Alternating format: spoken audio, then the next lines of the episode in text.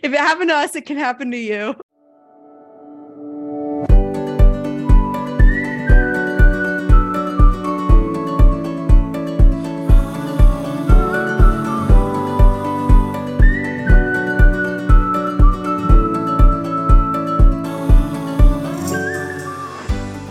Hello and welcome back to Booted Sisters. I'm Sarah and I'll be joined by my sister Rachel. In today's episode, we recap Rachel's recent trip to Rome and compare it to my trip to Rome, which was several years ago. So please enjoy the episode and take a look at our Instagram for some photos to accompany your listening.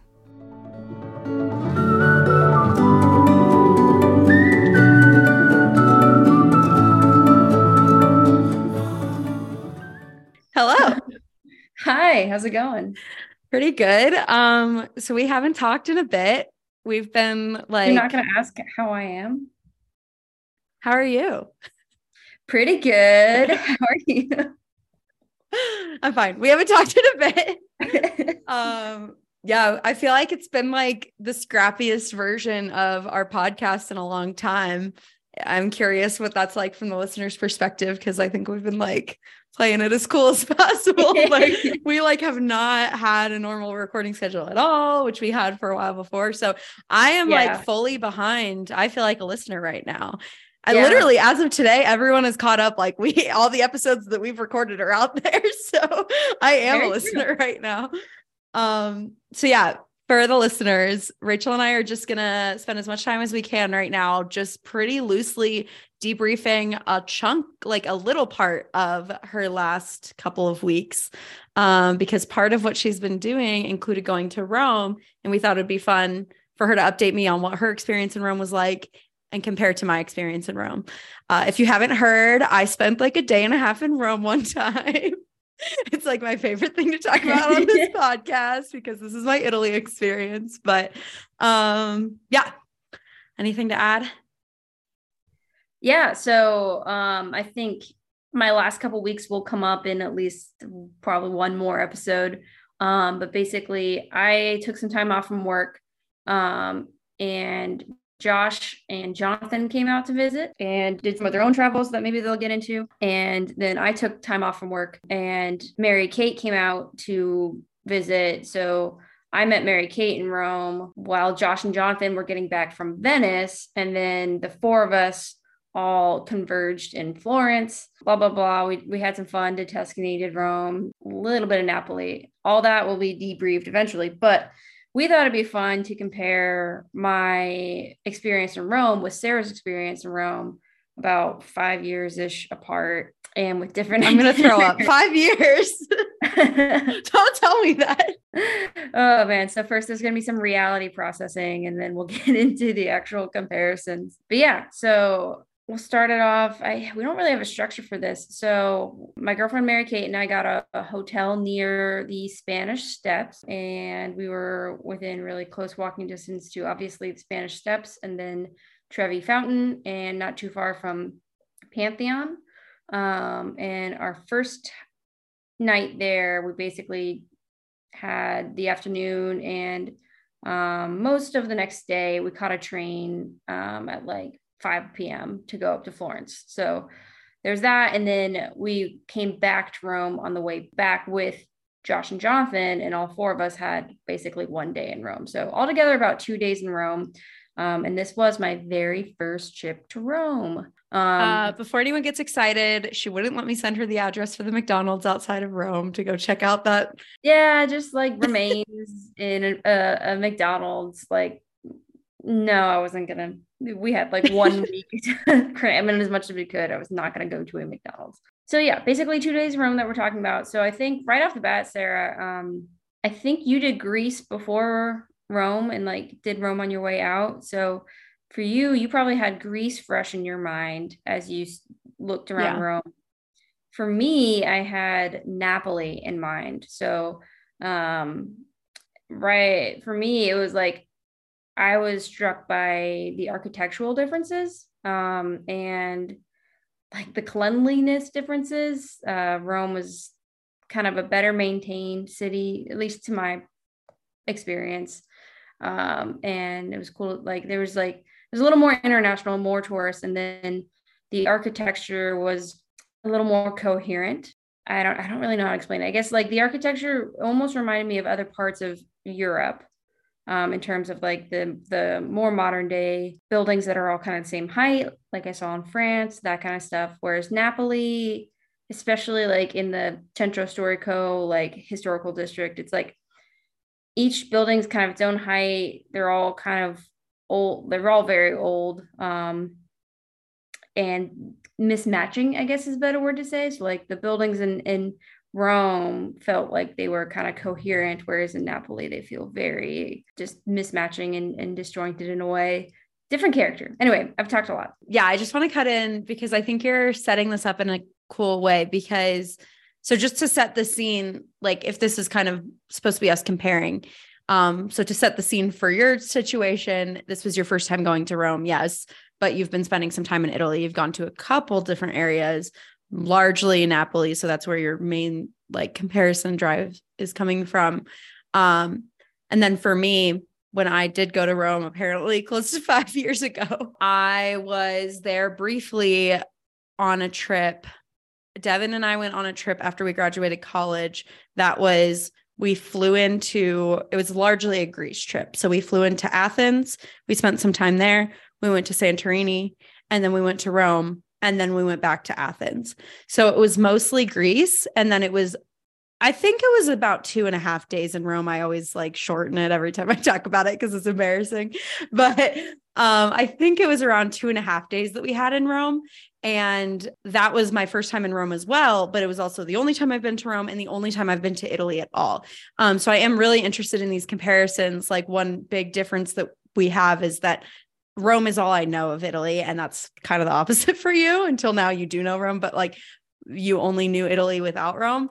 And so I think that's a really interesting point of comparison. Cause like, yeah, a lot of the time I was in Rome, I was thinking about, I'm sure this doesn't fully represent Italy. Like I kept kind of talking myself into like, I can't say I try really not to say that I've been to Italy. I say I've been to Rome. And I was thinking it while I was there, where I was like, I just know that that this country has a lot of big cities, has a lot of different areas. And I maybe should have better habits about that with other countries, but particularly with Italy, I was like, I know I haven't like been to Italy in the same way. And so it's funny because everything you're about to get or everything you've been getting into and are going to continue getting into really kind of reaffirms that mindset I have of like, yes, I've been to Rome. That doesn't mean I've seen all of Italy. So it's cool for me to be hearing the like comparisons now that you're using something that I have a frame of reference around.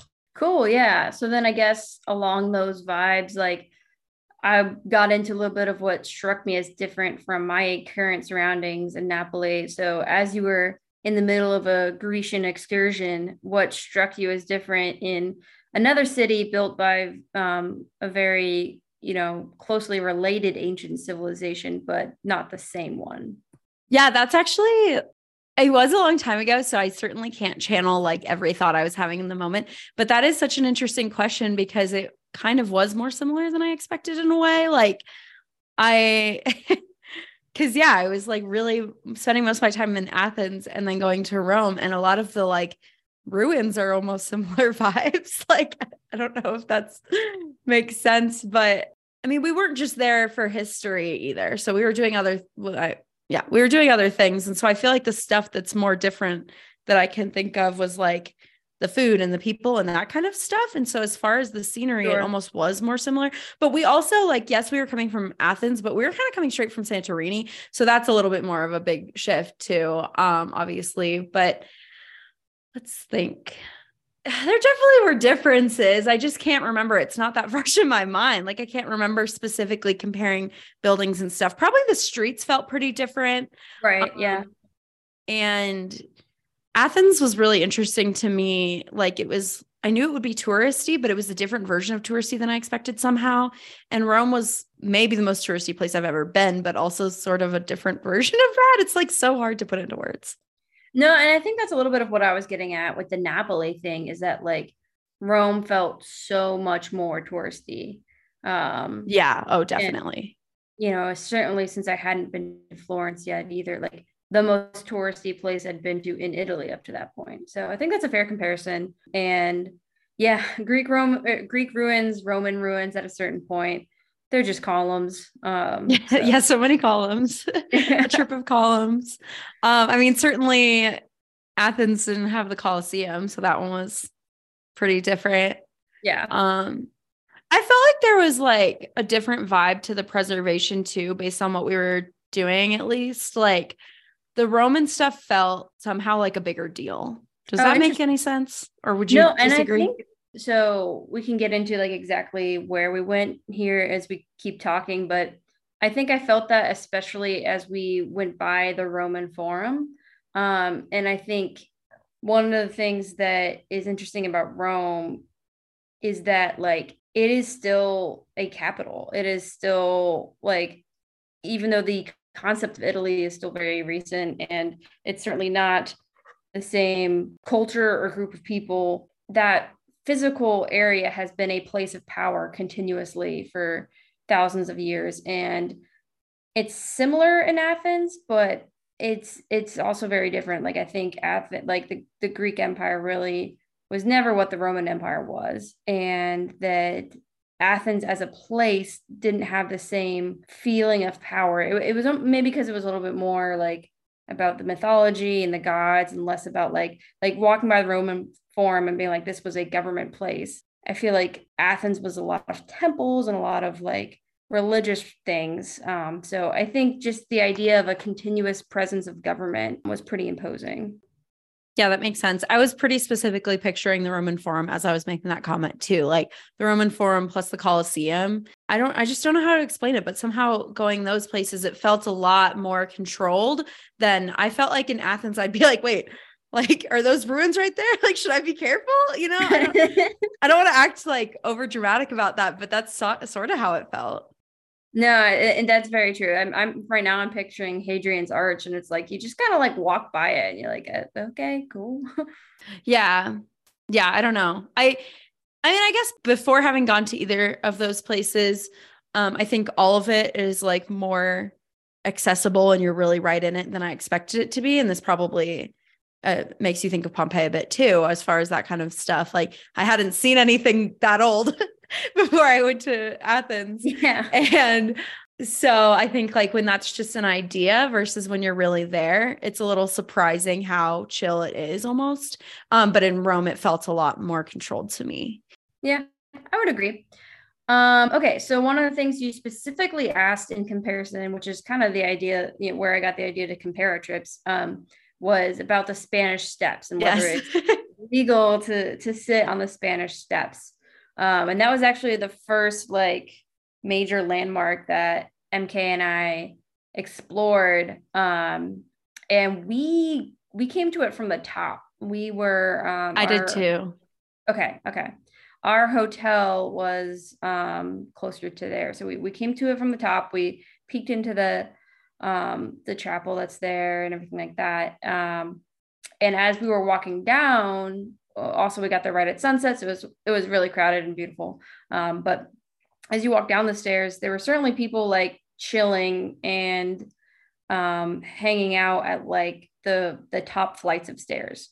So basically, it comes down. There's like the first level and two flights of stairs split on either side, and then kind of similar on the next level. And then like the main stairs that come down near the piazza and the fountain, that was where there were cops, security guards, whatever, standing around, and they had whistles. And if you sat on that main wide flight of stairs near the fountain, they would whistle at you during the day. We went back at night and there were no cops and certainly not nearly as many people. But during the day, especially around sunset, it seemed like, yes, it was true that on the main flight of stairs at the bottom, you are not allowed to sit.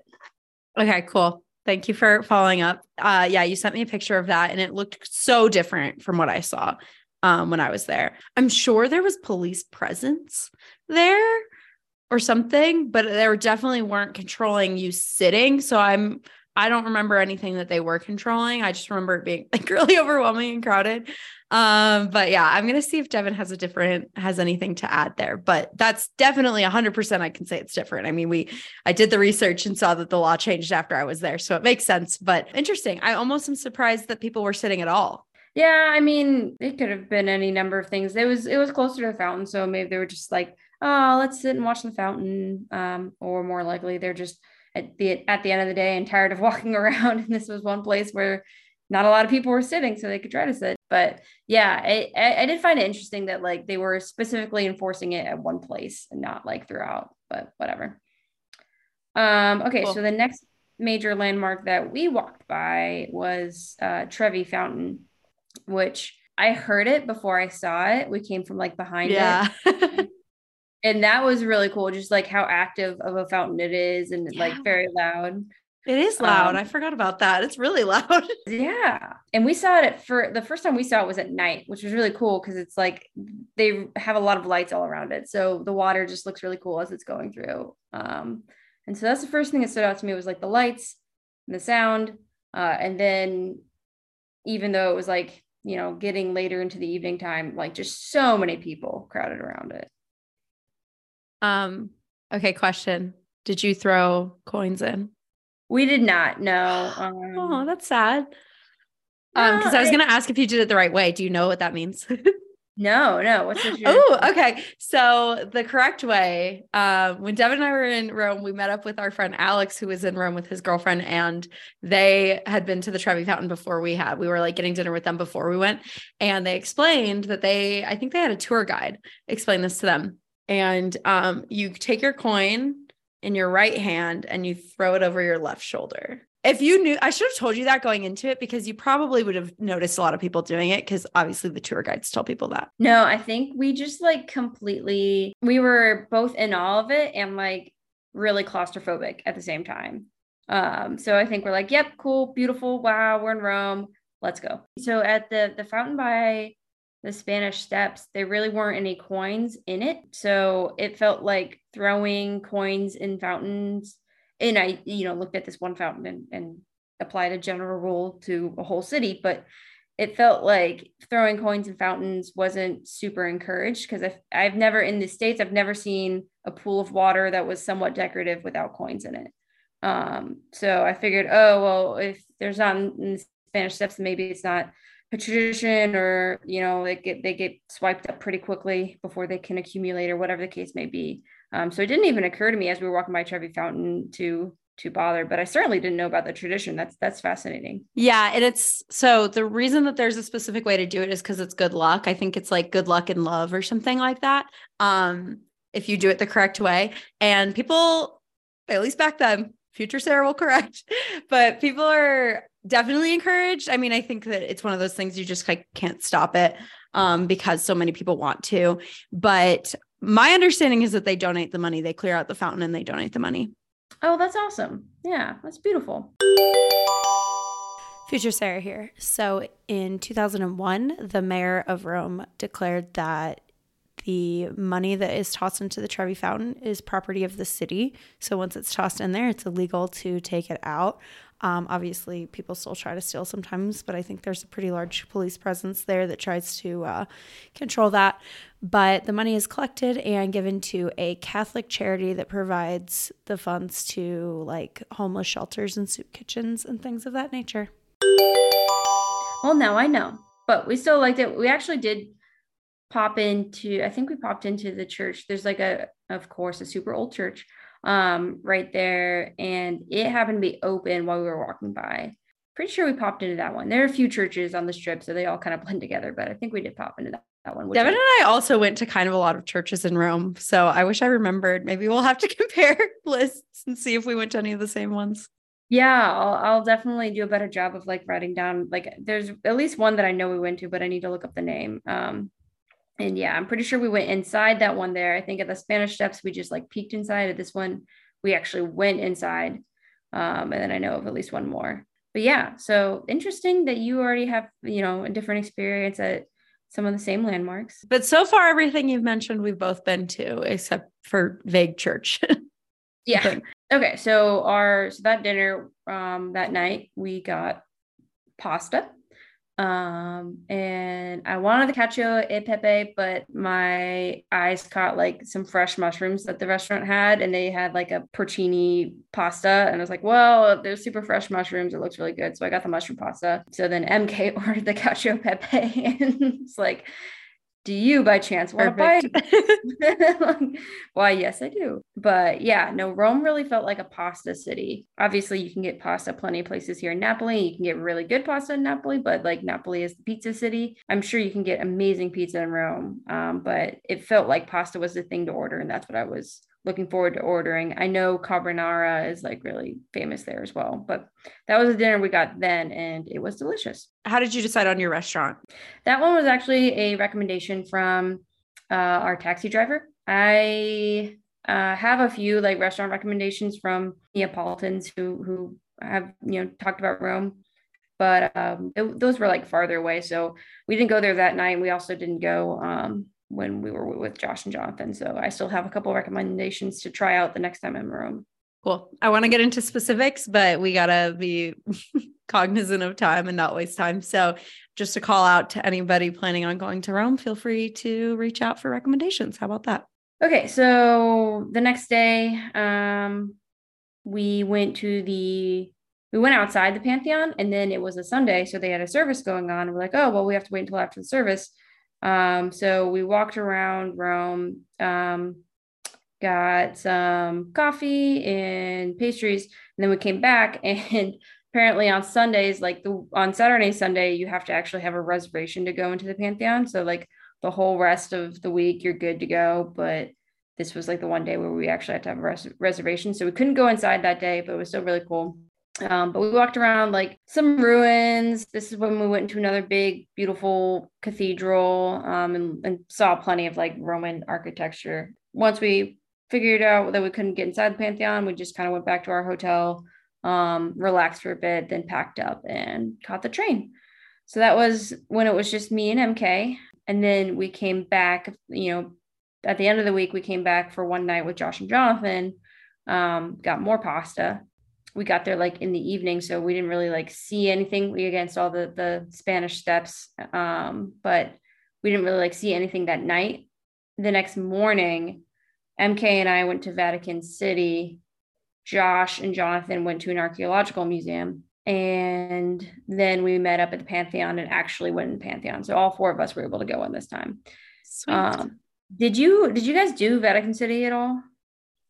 Yes. Yeah, we did. We did it all. We got tickets in advance, I think. I mean, I guess I didn't mention specifically, but we were there May 20th or something like that. And so it was definitely like pretty close to the height of the season by being close to summer. So everything was like really, really crowded, but yeah, so we planned in advance. We got tickets to St. Peter's Basilica, and then Vatican Museum, like that. I don't remember what needed a ticket, what didn't, but we did all of it. We did St. Peter's Basilica, and then we went to the Vatican Museum, and like everything that is in between those, like we walked all around. So I think there was at that time, at least part of it that you could do without a ticket, but then to go all the way up, you needed a ticket or something like that.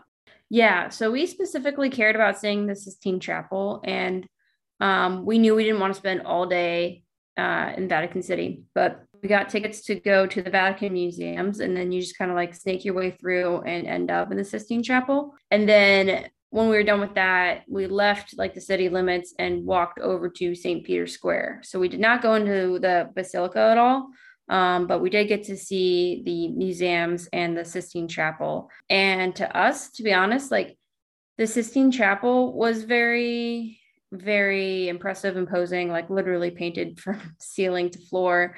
And that I think they did a good job. They would like periodically make some announcements about maintaining silence and being respectful of the space and everything like that. So that one felt religious and you know, like a sacred place. But the rest of the Vatican museums, I'm sure it was partially influenced by all the museums we'd seen the whole week leading up to that, with that kind of stuff, Roman statues and Renaissance art in Florence.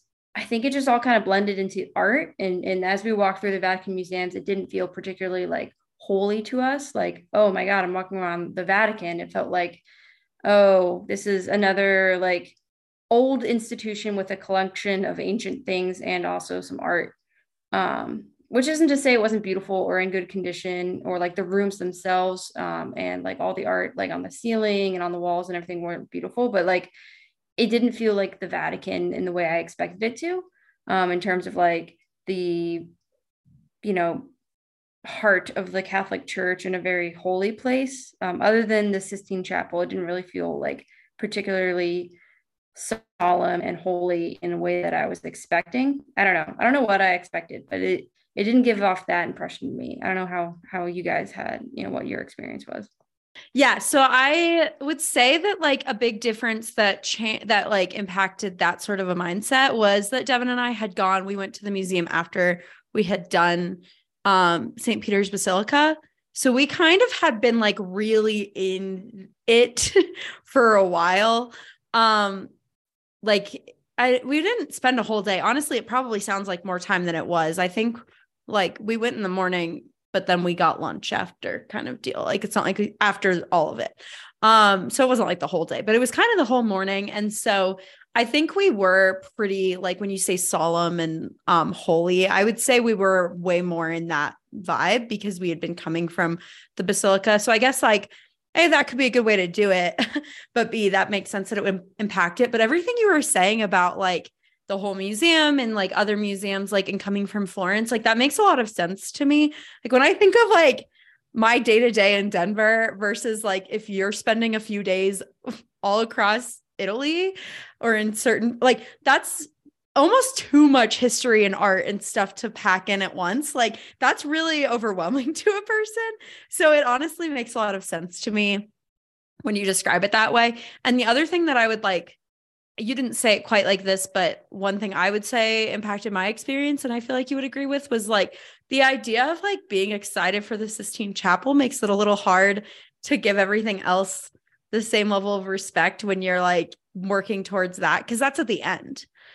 Right? Like fully at the end or towards the end. You're 100% right. That was like, we're like, come on, let's go. Let's get there. Yeah. And so even though this was so long ago for me, I honestly remember feeling like, I almost want to say guilt or like feeling awkward around, like I was really trying to like force interest in the rest of the museum, and that I felt bad that I was like not as naturally interested in everything else versus like what we were working towards. Like I was just really excited to see the Sistine Chapel. And so it was hard to like be excited about everything in between.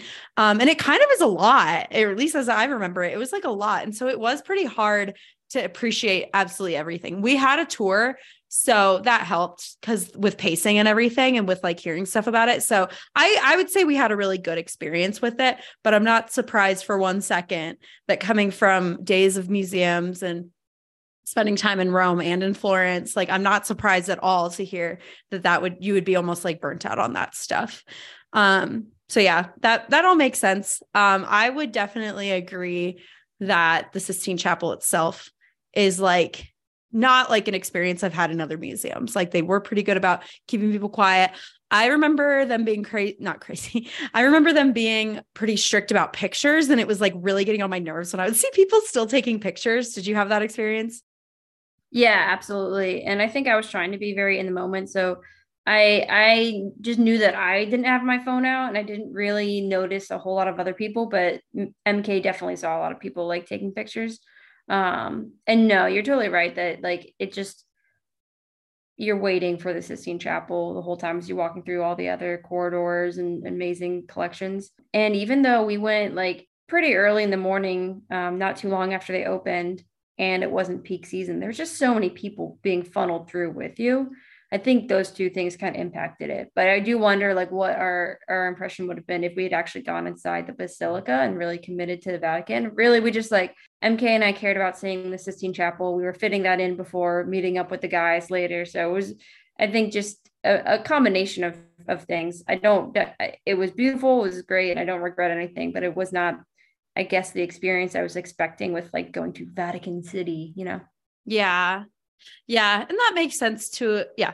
I'm just going to repeat myself, but that makes sense. And it's an interesting thing to break down because it's like we shouldn't feel guilt around the way we spend our time or the way we react to things, but that sort of is how it feels sometimes. Like, I'm not sure if guilt is the exact right word I mean, but sometimes it just feels like you're supposed to feel a certain way or you're supposed to be excited about a certain thing. And sometimes it can be surprising when it turns out differently, but like, that's not necessarily bad.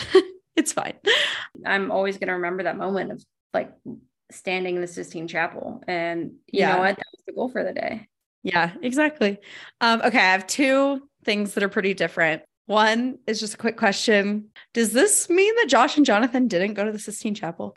Yeah. We were chronically bad at like getting tickets with enough time to actually get enough tickets. Like, we kept being like, oh, we'll be able to buy tickets when we show up to the museum, which was just not the case with so many of these places, even though it is like sort of the off season.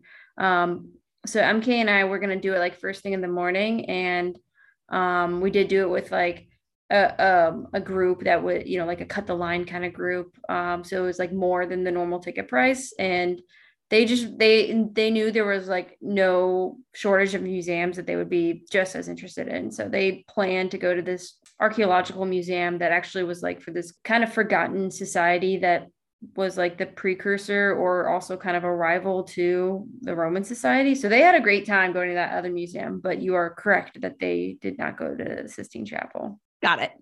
Okay. I won't judge too hard because that's fair. Okay. The other thing is a little game. So imagine you're in the Sistine Chapel and then you're leaving the Sistine Chapel. You are exiting your experience in the entire Vatican Museum. You're going to leave and continue your day. You and MK get split up in that crowd. Imagine you can't text and you didn't have a plan ahead of time. Like you can't get in touch with each other. Where would you go to find MK after that split up?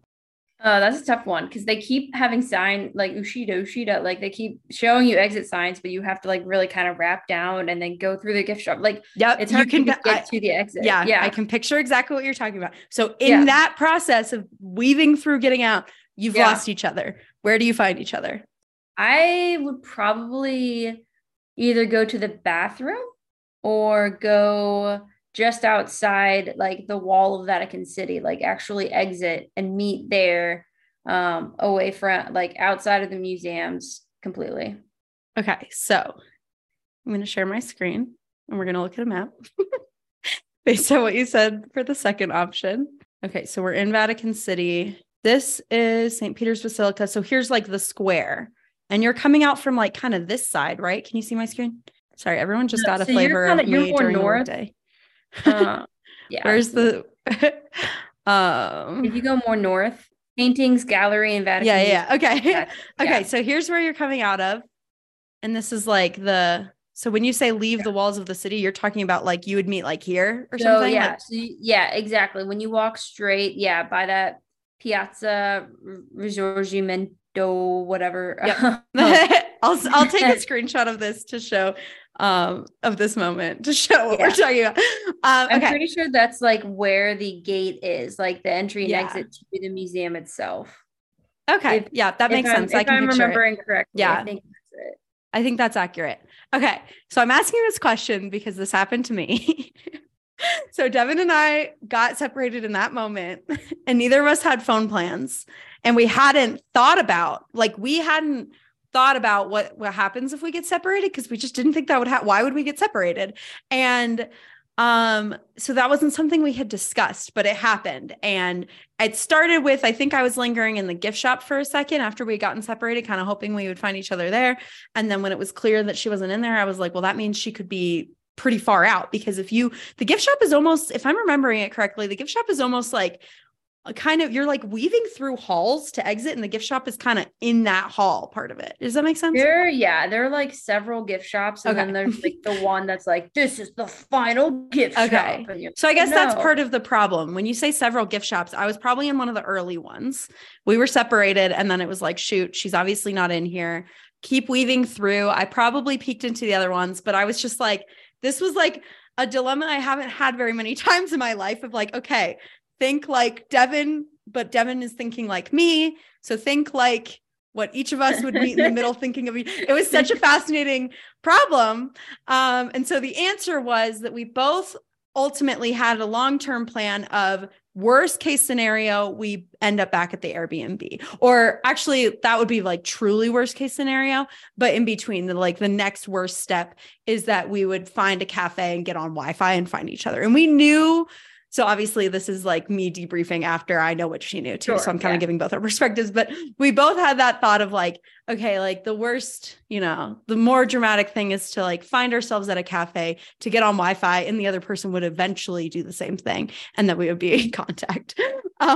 So that was like what was running through both our minds, but then we were obviously trying not to have to get quite to that point. And so we were like, okay, where would the other person be? So we ended up, I have a picture of it that I'll share, but we ended up both thinking of the same spot in the square that we ultimately met at. So we were really proud of ourselves that like at the end of it, it took a bit, but it wasn't that long. But at the end of it, we both kind of thought of how about the square? How about pretty middle in the square so we can be scanning to see for the other person. And so we found ourselves there. So anyway, beautiful. Hope you enjoyed that little game. Yeah, that's a good one. It's funny that you had a different answer, not that different, because like I think based on where we had spent a lot of time in the square and we had been at the top of the tower looking down at the square. So I think that was more in the front of our minds than it would have been for you versus like the entrance of the city was probably kind of the more prominent landmark in your mind. Absolutely. Yeah. So that same line of thinking essentially. So anyway, I don't think I'll travel without a phone plan in the future. I'm grown now. And maybe Josh and Jonathan had experiences with that I'll talk to them about. But I guess tip to anybody who chooses to maybe think through a plan of where you would meet somebody, because we just didn't think that was an important plan and it happened to us. If it happened to us, it can happen to you. Well, that's a perfect segue because the next thing that we did was we had to make our rendezvous with Josh and Jonathan after Vatican. We had that that time in the back of our head as we were going through the museums for sure. So we had said we're going to meet at noon at the Pantheon. So we looked at the St. Peter's Square quickly on our way out there, which was definitely worth seeing. And then we went to the Pantheon and found them there. So yes, the night before we definitely made a rendezvous point knowing that we were going to have to work around that. And that was definitely a gamble with going to different museums in the morning. Yeah. I mean, that's obviously different if you know you're going to be separated, but still depending on somebody else's time and I guess it's certainly less pressure, but it's still stressful to just be I wonder if they'll be there on time, or I hope that we've both fully understood or remembered the plan.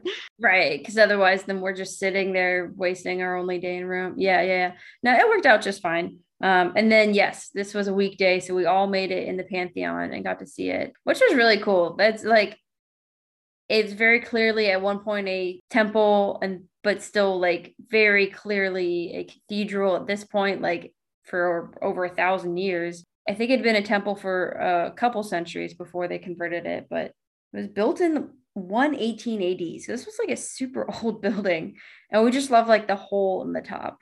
Did you guys go inside? Yes. Yeah. The hole in the top. I almost forgot about that. I was trying to picture it the whole time you've been talking. I'm this gets into the, it's overload. It's crazy for things that are one of the most cool and dramatic things I've ever seen in my life, for it to be kind of in the back of my mind of what does that look like again, just because it's so much saturation with seeing so many things at once. I was looking at a picture a few minutes ago to remind myself, and that hole in the top is really cool. I forgot about that. We had so many questions about the rain and everything else, but it's been almost 2 millennia by now. So I guess it's worked out for them. So then from there, we just kind of lazily made our way over to the Colosseum. For the sake of time, we decided we weren't going to go inside, but we didn't rush over there. So we walked by some ruins as per usual. But we also specifically passed by the Roman Forum, which we already touched on a little bit, but just so imposing and very clearly still an active place of government and power and stuff. It was really cool to see. And that's really close to where the Colosseum is. So we just kind of turned the corner from there and walked over, did a full lap around the Colosseum, got some pictures. And I think going back to our start of the conversation, comparing that with with Greece and with like other places in Italy, just like the size of those two places in particular, especially also the Pantheon, like all these are just in such good condition and huge. And I think a lot of other like temples and ruins around the Mediterranean aren't like as just preserved, kind of getting what you were saying. Yeah. Yeah, certainly not to say that like Athens has no preservation. Obviously they do, but the comparison did feel like Rome is like really, really, really strong in preservation. Wait, can I cut in real quick about the Colosseum just before we brush past? Because I was going to ask you. Go ahead. I was going to ask if you lost Devin there as well, but no, go ahead. No, because I was going to ask, I knew you would obviously get to it, but I was curious, like your planning around, since you had such a limited time, which we also had a limited time, but you're planning around like whether to go or not. So not too surprised to hear what the result was, just with everything else to balance, but we did go. That was wild. And it was like, we lined it up with going to the Roman Forum. So we went to the Colosseum and then to the Roman Forum. And let me just show you this picture from the Colosseum. I don't know if you remember it from the time, but just a little seagull just hanging out. Oh my gosh. Josh and Jonathan were obsessed with the pigeons the whole trip. It's like the most common of all birds, literally every city, but that's like, there's this one we kept like taking selfies, and there's this one selfie where a pigeon walked by like right as the timer was going off. So we have like a little pigeon butt in with like a picture of the rest of us. Amazing.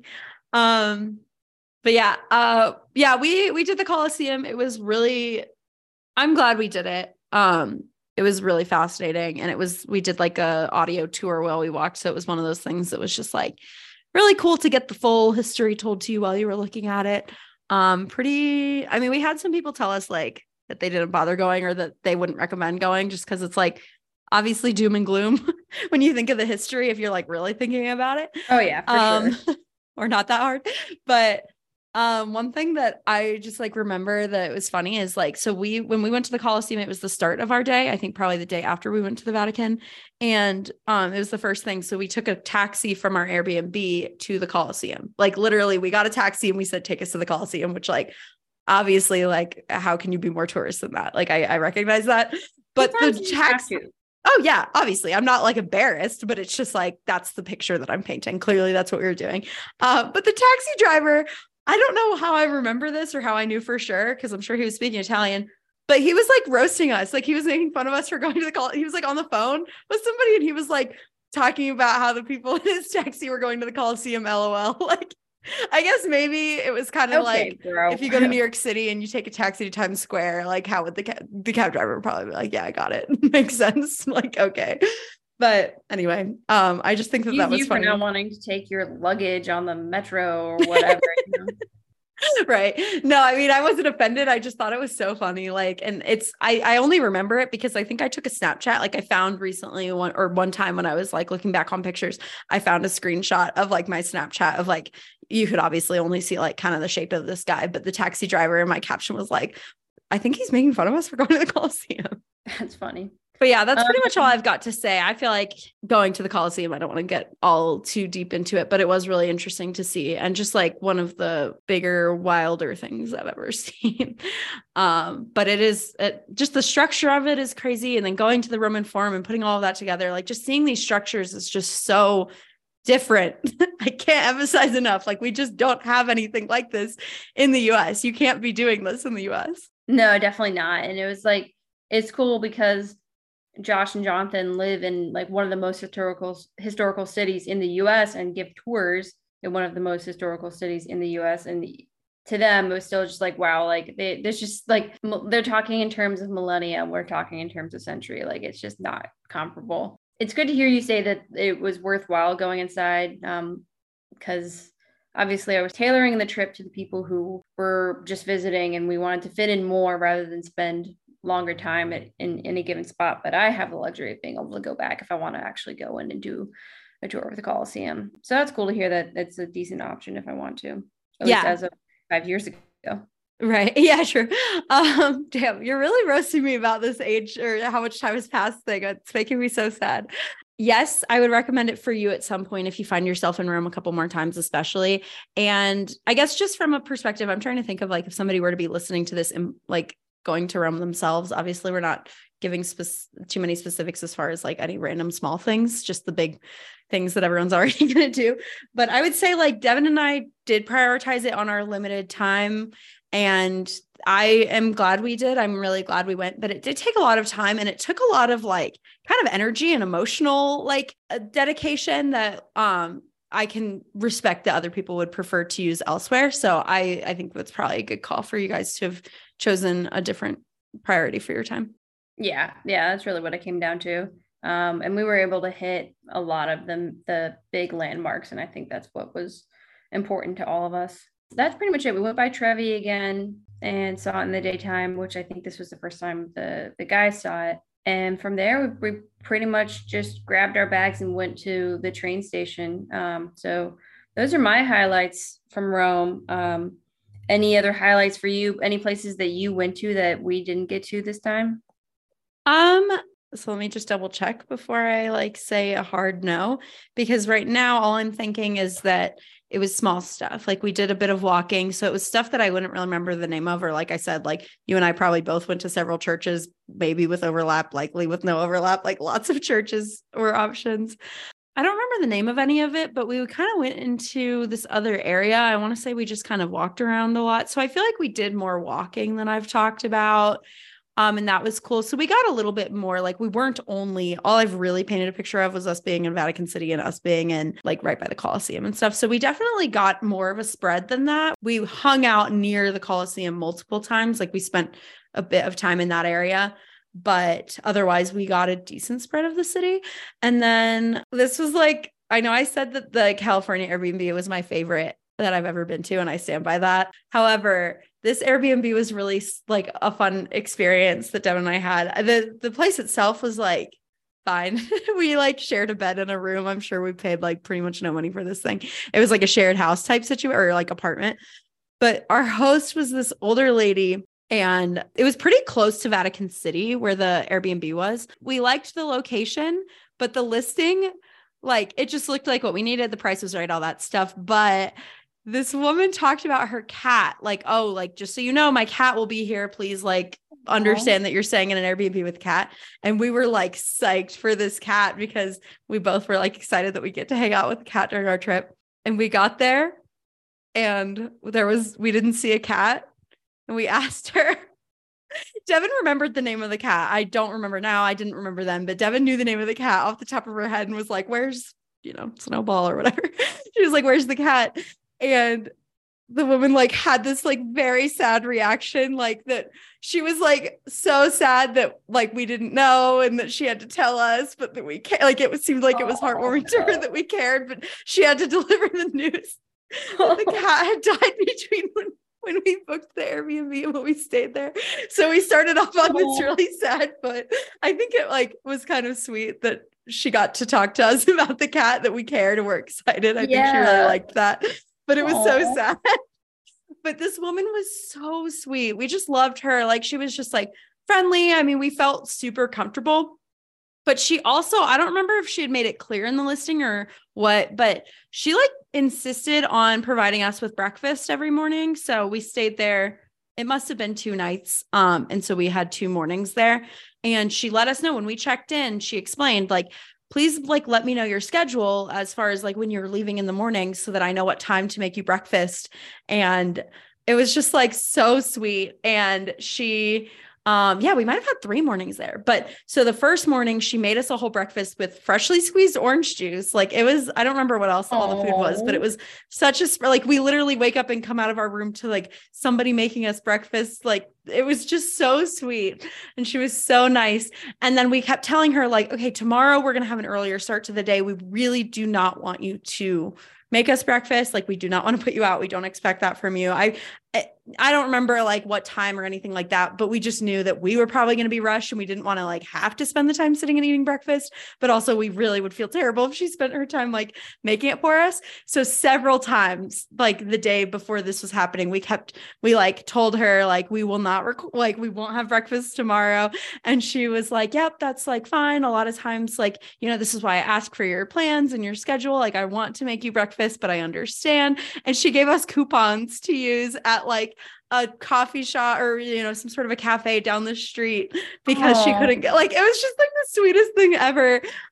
So I honestly want to say again, I guess I should have brought Devin on, but I'll ask Devin some clarifying things here, but I want to say we couldn't figure out where the coupons were for. We couldn't use them for some reason. We might have, cause we did like get breakfast on our way to the Vatican, but, there was some confusion with the coupons, but it was the thought that counts. Like, it was so sweet. She was insisting. Yeah. So yeah, that was like a big highlight for us, was like this Airbnb. What a great moment. Mm-hmm. I think breakfast culture, it's funny because like breakfast, certainly not the American style with like some savory components, like breakfast is like a coffee and a pastry. But in my hospitality experiences, it's definitely been a thing. So I wonder if that's either A, they know Americans like breakfast and so they really want to give Americans breakfast, or B, that's just like a hospitality tradition of like making sure that your guests are fed first thing in the morning. I'm not sure, maybe somewhere in between. Yeah, I guess a little teaser, because I'll talk about this someday and it's not for this episode, but one of the Airbnbs I stayed in Scotland, it was like a family lived like, yeah, it was like a house with a family living in it. And they like, we joined them for their entire family breakfast each morning, and they made a whole, like a full Scottish breakfast type situation. So yeah, we'll talk more about that when I someday talk about Scotland. We could do an Airbnb breakfast episode because we also have Cusco. Yeah. Yep, in Cusco. Anyway, we've got some breakfasts and some Airbnbs and whatnot. We'll do a full Airbnb episode someday. Yeah, maybe we should do an Airbnb's Q&A. Oh, that'd be fun. Cool. But yeah, no, it was really exciting to see Rome for the first time. Very exciting to see like a more built up city that wasn't Napoli. This was really my first Italian city proper that I'd like walked around in outside of Napoli. And there was definitely like some similar vibes for sure, but overall like very different energy. And it was cool to like see how even cities that aren't that far apart can have distinct personalities, much like, you know, you would find in any country. But I don't know, it was nice to like see more of Italy outside of Naples. As of right now, how do you feel about the idea of going to other cities in Italy? Like, how much of a priority is that for you?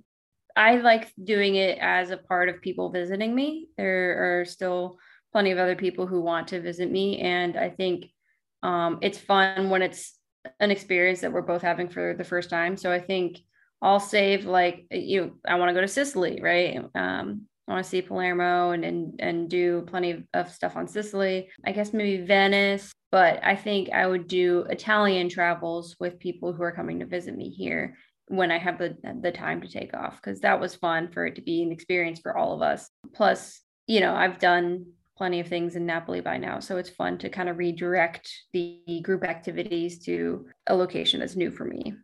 Okay. And then one more question that I have for you. Now that you have a vision of what my only impression of myself being in Italy is, can you think of anything I'll be surprised by, or what do you think will be like the coolest for me to see that's like not Roman version of Italy?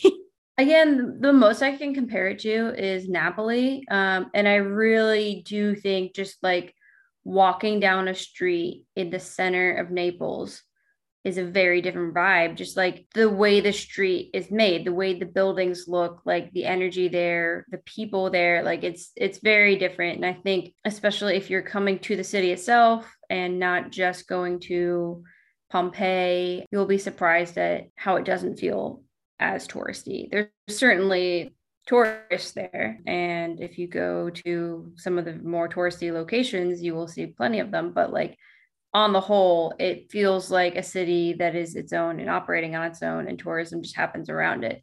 Whereas Rome feels like a tourist city where there are some people who live, at least based on the, like, you know, 18 hours I had there or whatever. So I think that's what will surprise you the most. It's just like the architecture and like the feel, the size of the streets, you know, these like tiny alleyways that you still have cars going down. Like Napoli is like claustrophobia, and like the way the building feels around you is very different. And then just like the tourism side of it. Cool. That makes sense. Well, awesome. Thank you. This was super fun. I am just feeling so curious about the rest of your trip, and we can't talk about it all right now, but I'm really excited to. But yeah, this was fun that we now have both been to Rome finally. Another place that we've both been. There's kind of a long list. Yeah. And it was fun to kind of get back to the Greek roots as well and start to compare a little bit of that. I feel like that's an episode coming, although it's been years for both of us at this point. So it might be a lot of like reaching into the depths of memories. Yeah. Yeah, for sure. I just want to bring that up. Yeah.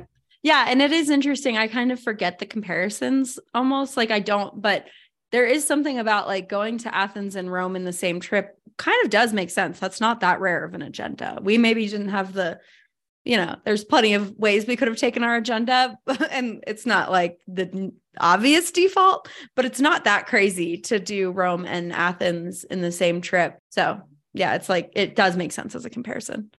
Yeah, for sure. Well, cool. This was great. We don't have any other segments right now, but this was very fun to record again for the first time in a while. Who knows when the next one will happen? Yeah, I guess times have been booted. This was just like the origin of Booted Sisters in terms of the Italy boot was you were the first one to go to Italy. So. Yeah, I was the first booted of the two of us, if we think about it that way, and you're more booted. No, I just remembered something I want to end the episode with. I was going to tell you off camera. It doesn't really make sense, but off recording, but I'm realizing I might as well tell it on recording. I think the listeners will be excited. They'll already know this though. So wow. I have a secret. This is a secret segment. And I can tell you now. April Fool's secret. Oh yeah. I guess for the secret segment. Oh my gosh. Now I want to have a secret segment every week. This will be fun. Not sorry. I'm not sorry at all that we did April Fool's. High five, Rachel, that we were successful. I did not think we would be. No, I thought everybody was like giggling from my very first video about it, but whatever. No, your first video was great. That's actually, I don't know. I don't know what set us up for success, but that was definitely a good component. But your teaser video, if anyone's confused, but, no, this is not about April Fools, but I have a secret, and I'm only going to tell you if you're okay with being told a secret that you have to not tell any of our siblings. I feel like this isn't, you have like 3 days that you have to not tell anybody. Yeah. I was going to say, if we're going to publish this episode, then it can't be. Yeah. By next week, it's not a secret. So we're recording on Wednesday, April 5th. By the day this publishes next week, this is not a secret. Do you have a guess? I gave some hints already. Are you going to Josh's birthday party? Yeah. Yes. I asked Sam to talk me into it in February, basically. I was like, I'm having FOMO. Josh, our brother Josh in Philly, is having a big 30th birthday party. Josh and Jonathan have had like several parties since they moved to Philly, and I've missed all of them because most of them have been since I've lived in Denver.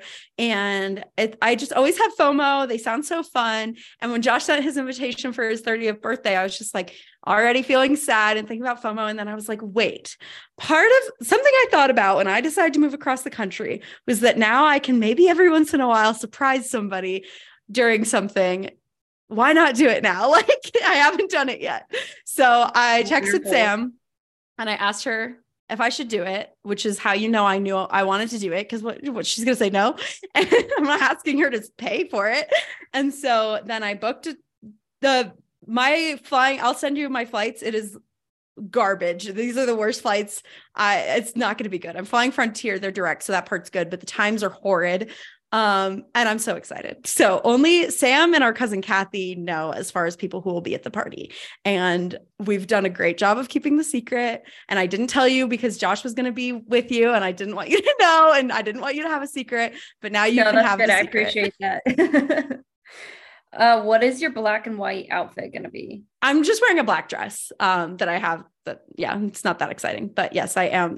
The theme is black and white. So I am going to be on theme. Perfect. Wow. That's awesome. He's going to be so excited. What a great gift. Do you think he'll be surprised? Yeah. I mean, as of this morning, he was not at all like hinting at thinking you would show up. So I think he will be very surprised and very happy.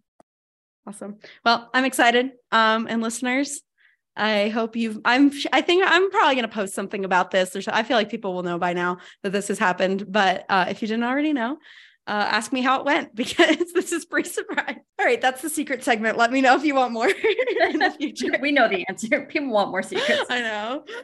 Okay. I've got to go. This was great. Thank you for taking the time to record and tell me all about Rome. Sweet. All right. Yeah, have a good rest of your day and a good rest of your week. I'll talk to you later. Thanks. Bye. Bye.